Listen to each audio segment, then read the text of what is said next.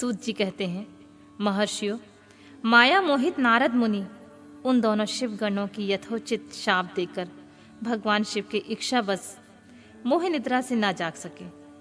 भगवान विष्णु के किए हुए कपट को याद करके मन में दूसरा क्रोध लिए हुए विष्णु लोक को गए और संविधा पाकर प्रज्वलित हुए अग्निदेव की भांति क्रोध से जलते हुए बोले, उनका ज्ञान नष्ट हो गया था।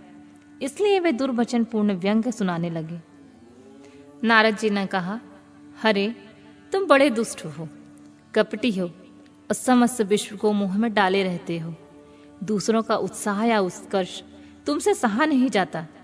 तुम माया भी हो, तुम्हारा अंतकरण मलिन है। पूर्व काल में तुम्ही ने मोहिनी रूप धारण करके कपट किया, असुरों को वारुणी मदिरा पिलाई, उन्हें अमृत नहीं पीने दिया। छल कपट में ही अनुराग रखने वाले हरे। यदि महेश्वर रुद्र दया करके विष ना पी लेते तो तुम्हारी सारी माया उस दिन समाप्त हो जाती। विष्णुदेव, कपटपूर्ण चाल तुम्हें अधिक प्रिय है। तुम्हारा स्वभाव अच्छा नहीं है। तो भी भगवान शंकर ने तुम्हें स्वतंत्र बना दिया है। तुम्हारी इस चाल ढाल को समझकर अब वे पश्चाताप करते होंगे। अपनी वाणी रूप वेद की प्रामाणिकता प्रस्थापित करने वाले महादेव ने ब्राह्मण को सर्वोपरि बताया है। हरे, इस बात को जानकर आज मैं बलपूर्वक तुम्हें ऐसी सीख दूँगा, जिससे तुम फिर कभी ऐसा कर्म नहीं कर सकोगे। अब तक तुम्हें किसी शक्तिशाली या तेजस्वी पुरुष से पाला नहीं पड़ा था इसलिए आज तक तुम निडर बने हुए हो। परंतु विष्णु, अब तुम्हें अपनी करने का पूरा पूरा फल मिलेगा। भगवान विष्णु से ऐसा कहकर माया मोहित नारद मुनि अपने ब्रह्म तेज का प्रदर्शन करते हुए क्रोध से खिन्न हो उठे और शाप देते हुए बोले, विष्णु, तुमने स्त्री के लिए मुझे व्याकुल किया है। तुम इसी तरह से सबको मुँह में डालते रहते हो। यह कपटपूर्ण कार्य करके तुमने जिस स्वरूप को मुझे संयुक्त किया था, उसी स्वरूप से तुम मनुष्य हो जाओ और स्त्री के वियोग का दुख भोगो। तुमने जिन वानरों के समान मेरा मुख बनाया था वे उसी के समय तुम्हारे सहायक हों। तुम दूसरों को स्त्री विरह का दुख देने वाले हो। अतः स्वयं भी तुम्हें स्त्री के वियोग का दुख प्राप्त हो। अज्ञान से मोहित, मनुष्य के समान तुम्हारी स्थिति हो। अज्ञान से मोहित हुए नारद जी ने मोह व श्री हरि को जब इस प्रकार का शाप दिया, तब उन्होंने शंभु के माया से प्रशंसा करते हुए उस शाप को स्वीकार कर लिया। तदनंतर महलीला करने वाले शंभु ने अपनी उस विश्व मोहिनी माया को, जिनके कारण ज्ञानी नारद मुनि भी मोहित हो गए थे, खींच लिया। उस माया के तिरोहित होते ही नारद जी पूर्ववत शुद्ध बुद्धि से युक्त हो गए। उन्हें पूर्ववत ज्ञान प्राप्त हो गया और उनकी सारी व्याकुलता जाती रही। इससे उनके मन में बड़ा विस्मय हुआ। वे अधिकाधिक पश्चाताप करते हुए बारंबार अपनी निंदा करने लगे। उस समय उन्होंने ज्ञानी को भी मुँह में डालने वाले भगवान शंभु की माया की सराहना की। तदंतर यह जानकर कि माया के कारण ही मैं भ्रम में पड़ गया था। यह सब कुछ मेरा माया मोह जनित भ्रम ही था। वैष्णव शिरोमणि नारद जी भगवान विष्णु के चरण में गिर पड़े। भगवान श्री हरि ने उन्हें उठाकर खड़ा कर दिया। उस समय अपनी दुर्बुद्धि नष्ट हो जाने के कारण वे यूँ बोले नाथ, माया से मोहित होने के कारण मेरी बुद्धि बिगड़ गई थी। इसलिए मैंने आपके प्रति बहुत दुर्वचन कहे। आपको शाप तक दे डाला। प्रभु, उस शाप को भी आप मिथ्या कर दीजिए। हाय, मैंने बहुत बड़ा पाप किया है। अब मैं निश्चित ही नरक में पड़ूँगा। हरे, मैं आपका दास हूँ। बताइए, मैं क्या उपाय कौन सा प्राश्चित करूँ, जिससे मेरा पाप समूह नष्ट हो जाए? मुझे नरक में ना गिरना पड़े।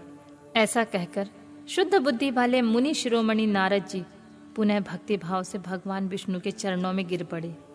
उस समय उन्हें बड़ा पश्चाताप हो रहा था। तब विष्णु भगवान ने उन्हें उठाकर मधुर वाणी में कहा, तात, खेद ना करो, तुम मेरे श्रेष्ठ भक्त हो। इसमें संशय नहीं है। मैं तुम्हें एक बात बताता हूँ, सुनो। उससे निश्चय ही तुम्हारा परम हित होगा। तुम्हें नरक में नहीं जाना पड़ेगा। भगवान शिव तुम्हारा कल्याण करेंगे। तुमने मत से मोहित होकर जो भगवान शिव की बात नहीं मानी, उसकी अवहेलना कर दी थी, उसी अपराध का भगवान शिव ने तुम्हें ऐसा फल दिया है। क्योंकि वे ही कर्म फल के दाता होते हैं। तुम अपने मन में ही दृढ़ निश्चय कर लो कि भगवान शिव की इच्छा से ही सब कुछ हुआ है। सबके स्वामी परमेश्वर शंकर ही गर्व को दूर करने वाले हैं। वे ही पर ब्रह्म परमात्मा है। उन्हीं का सच्चिदानंद स्वरूप से बोध होता है। वे निर्गुण है और निर्विकार हैं। सत्व, रज और तम, ये तीनों गुणों से परे हैं। वे ही अपनी माया को लेकर ब्रह्मा, विष्णु और महेश, इन तीनों रूपों में प्रकट होते हैं। निर्गुण और सगुण वे ही हैं। निर्गुण अवस्था में उन्हीं का नाम शिव है और वे ही परमात्मा महेश्वर पर ब्रह्मा अविनाशी, अनंत और महादेव आदि नाम से जाने जाते हैं। उन्हीं की सेवा से ब्रह्मा जी जगत के सृष्टा हुए हैं और मैं तीनों लोगों का पालन करता हूँ। वे स्वयं ही रुद्र रूप से सदा सबका संहार करते हैं। वे शिव स्वरूप के सबके साक्षी हैं। माया से भिन्न और निर्गुण है। स्वतंत्र होने के कारण वे इच्छा के अनुसार चलते हैं। उनका बिहार आचार, व्यवहार उत्तम है और वे भक्तों पर दया करने वाले हैं। नारद मुने तुम्हें एक सुंदर उपाय बताता हूँ, जो सुखद समस्त पापों का नाशक और सदा भोग एवं मोक्ष देने वाला है। तुम उसे सुनो। अपने सारे संशयों को त्याग कर तुम भगवान शंकर के सुयश का गान करो और सदा अनंत भाव से शिव के सतनाम स्त्रोत का पाठ करो। मुने, तुम निरंतर उन्हीं की उपासना और उन्हीं का भजन करो। उन्हीं के यश को सुनो और गाओ तथा प्रतिदिन उन्हीं की पूजा अर्चना करते रहो।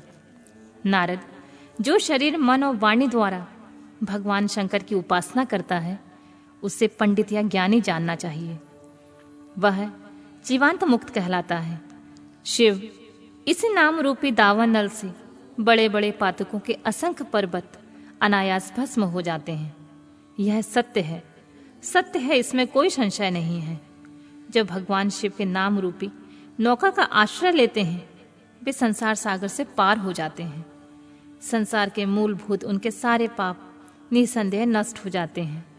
महामुने, संसार के मूलभूत जो पातक रूपी वृक्ष हैं, उनका शिव नाम रूपी कुठार से निश्चय ही नाश हो जाता है। जो लोग पाप रूपी दावा नल से पीड़ित हैं, उन्हें शिव नाम रूपी अमृत का पान करना चाहिए।